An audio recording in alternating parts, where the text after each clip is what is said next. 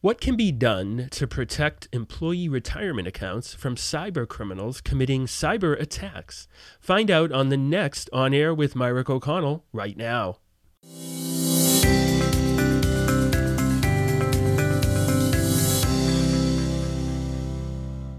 Welcome to On Air with Mirick O'Connell. I'm Howard Kaplan. It seems like every week there is news of another company hit by a cyber attack. These attacks are on the rise around the globe. Considering America's workers have an estimated $9 trillion in assets in retirement accounts, what can be done to protect those assets from cyber criminals? The U.S. Department of Labor recently issued its first ever guidance for plan sponsors, fiduciaries, record keepers, and plan participants on cyber security. Tony Da Silva, a partner in the business group at Mirick O'Connell, is here to talk about the new guidance and what employers can do to manage the risk. Tony Da Silva, welcome to On Air with Mirick O'Connell. Well, thank you, Howard. It's a pleasure to be here. First off, Tony, who is at risk mostly for a cyber attack or security breach in this context? There are really three primary parties that are at risk. The first are the employees or participants in the retirement plans their personal information as well as their assets and under the plan are at risk. The, um, the employer who sponsors the plan is at risk because they uh, act typically as fiduciaries and have responsibility to protect the participants against internal and external cyber threats. And if they don't do that, then they are in breach of their fiduciary duties, which can lead to uh, significant consequences for the employer and the fiduciary.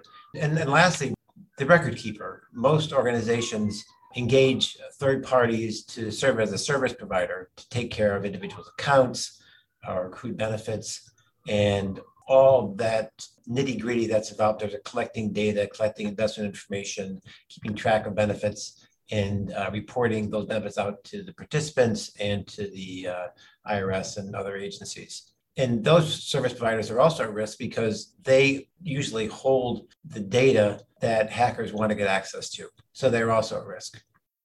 And Tony, what is the U.S. Department of Labor doing to help prevent these cyber attacks? Well, they very recently issued uh, guidance for plan fiduciaries, plan sponsors, which are typically employers, uh, service providers, as well as to the participants, the employees in the plans. And they uh, issued these this guidance in really three forms.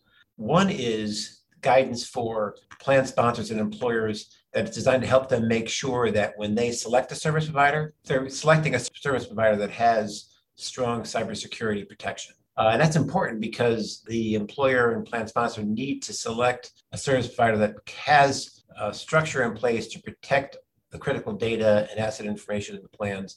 Because if they don't do a good job of selecting the service provider, then ultimately the employer and plan sponsor are responsible for that decision. So there's guidance that's out there to help the employer make good decisions and live up to their fiduciary responsibilities. That was posted and available for employers to follow.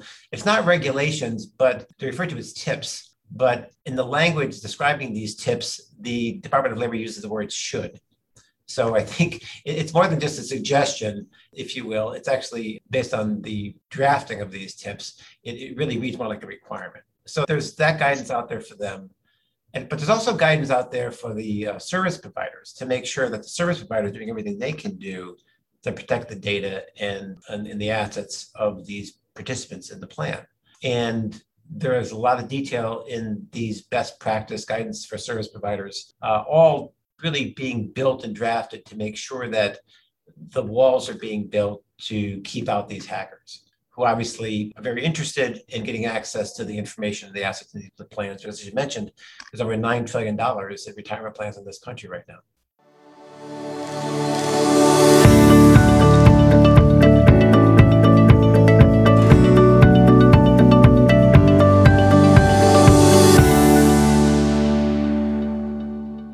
Now, Tony, what tips would you give to businesses when hiring a retirement plan service provider?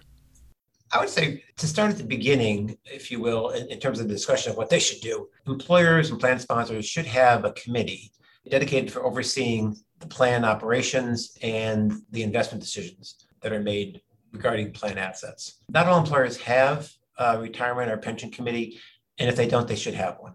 And that committee should have a charter that describes in detail what the responsibilities are of the committee, what their role is vis a vis the participants, the plan, the structures of the committees, and how frequently they meet and how their decisions are recorded and communicated ultimately to the board. So that's for starters, that should exist.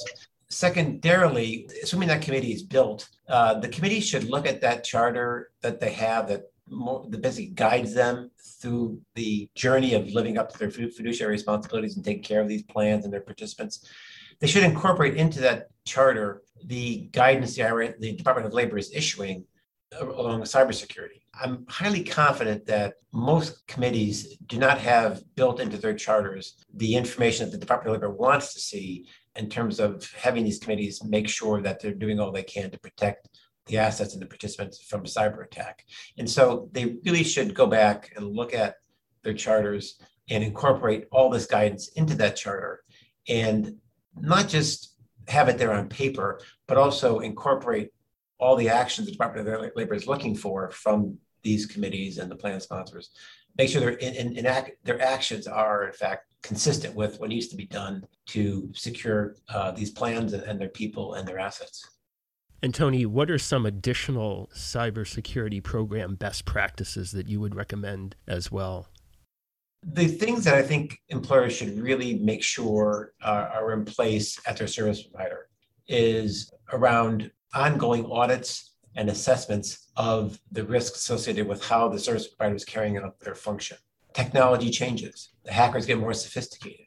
The technology the service provider has built can very quickly be antiquated.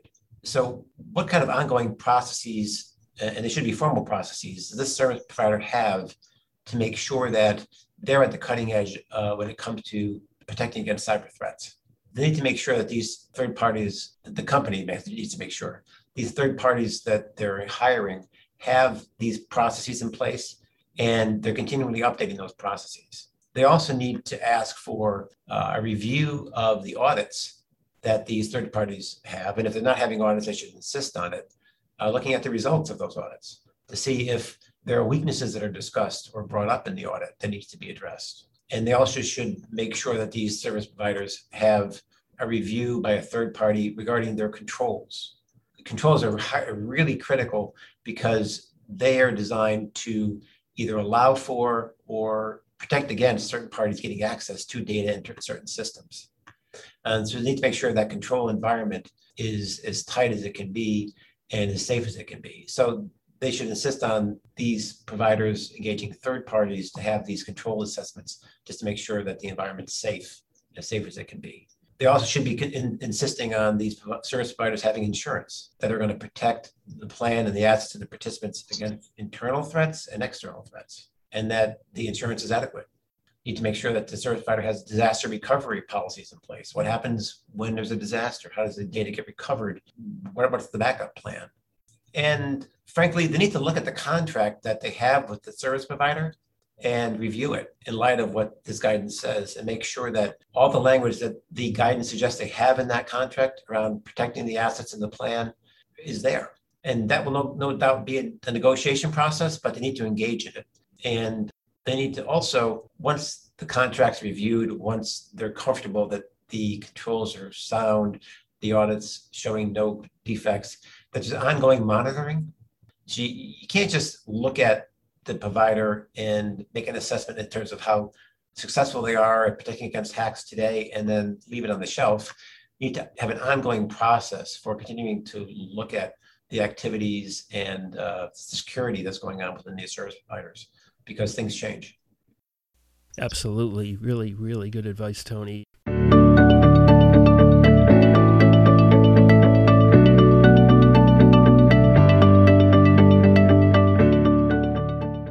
This leads me to my next question. What bottom line advice do you have, Tony, for third party providers and employers listening? And also in terms of how Mirick O'Connell can help in this area? Well, I think I touched on some of what we'd ha- I had to recommend, but to recap, they need to make sure they have the right governance structure in place so that there are individuals who are responsible for overseeing the plan. They have clear guidance vis-a-vis what their responsibilities are and they're meeting regularly to make sure they're living up to those fiduciary responsibilities. That that's really key. And they need to look at that structure that they have and their charters and incorporate into it this guidance from the Department of Labor because this guidance is important for a couple of reasons. One is it provides a clear uh, path for what the Department of Labor is providing for employers to follow vis-a-vis living up to fiduciary duties. And secondarily, there's an awful lot of litigation going on around challenging the decisions being made by plan sponsors and employers and fiduciaries around whether or not they really are protecting the assets of the plan, uh, making sound decisions regarding the administration of the program and the investment of assets and the like. Um, and this guidance the Department of Labor issued is a roadmap for plaintiffs to follow when there's a breach of a plan. So if your plan is breached, you can be sure that certain members of the plaintiffs bar will be looking at what the fiduciary did, what the plan sponsor did to protect the plan and, and the participants, and they're going to compare what they did vis-a-vis this guidance. So it's really important that they take it seriously. I, I would also suggest that the employer and plan sponsor also look at its own control environment, looking at who has access to data, how tightly that access is controlled. Is there an ongoing review of who has access? um, happening. It should be happening. Should happen every, frankly, every few months. Look at who has access. The folks that have access, should they still have access or not? Uh, that's also really important. And the employer should also think about in the level of insurance they have vis-a-vis protecting them against fiduciary breaches. What does that insurance contract provide for? Are there exclusions? What, what, in other words, what doesn't it cover against? And is it adequate to protect the, the employer and the fiduciaries? And if it isn't, making changes to that policy to the extent they can to protect themselves. And what we can do to help employers is again is look at that governance structure, add to it or develop it if it's not in place, change their charters and their guidelines in terms of the responsibilities, how often they meet, what they're doing to protect against cyber threats, uh, as well as looking at that coverage that they have in place and determining if in fact they are protected in the event there is a breach. We're talking with Mirick O'Connell business group partner Tony De Silva about Department of Labor issuing cybersecurity guidance for retirement plan sponsors and fiduciaries. This is a really big issue, particularly with the cyber attacks happening in different contexts. You never can be too careful. And I want to thank you for coming on to Mirick O'Connell's On Air with Mirick O'Connell, Tony. Thank you so much. Thank you, Howard. So, if folks want or need to contact you about this issue or other business issues, how can they contact you? Email is always uh, a safe way to communicate. Our uh, we have good security systems here. My email address is adesilva at mirickoconnell.com. And obviously, uh, phone is also available, and that's uh, 617 320 3553. I'm Howard Kaplan. Thanks for tuning in. Hope you learned something here about this very important topic. Take care and stay safe.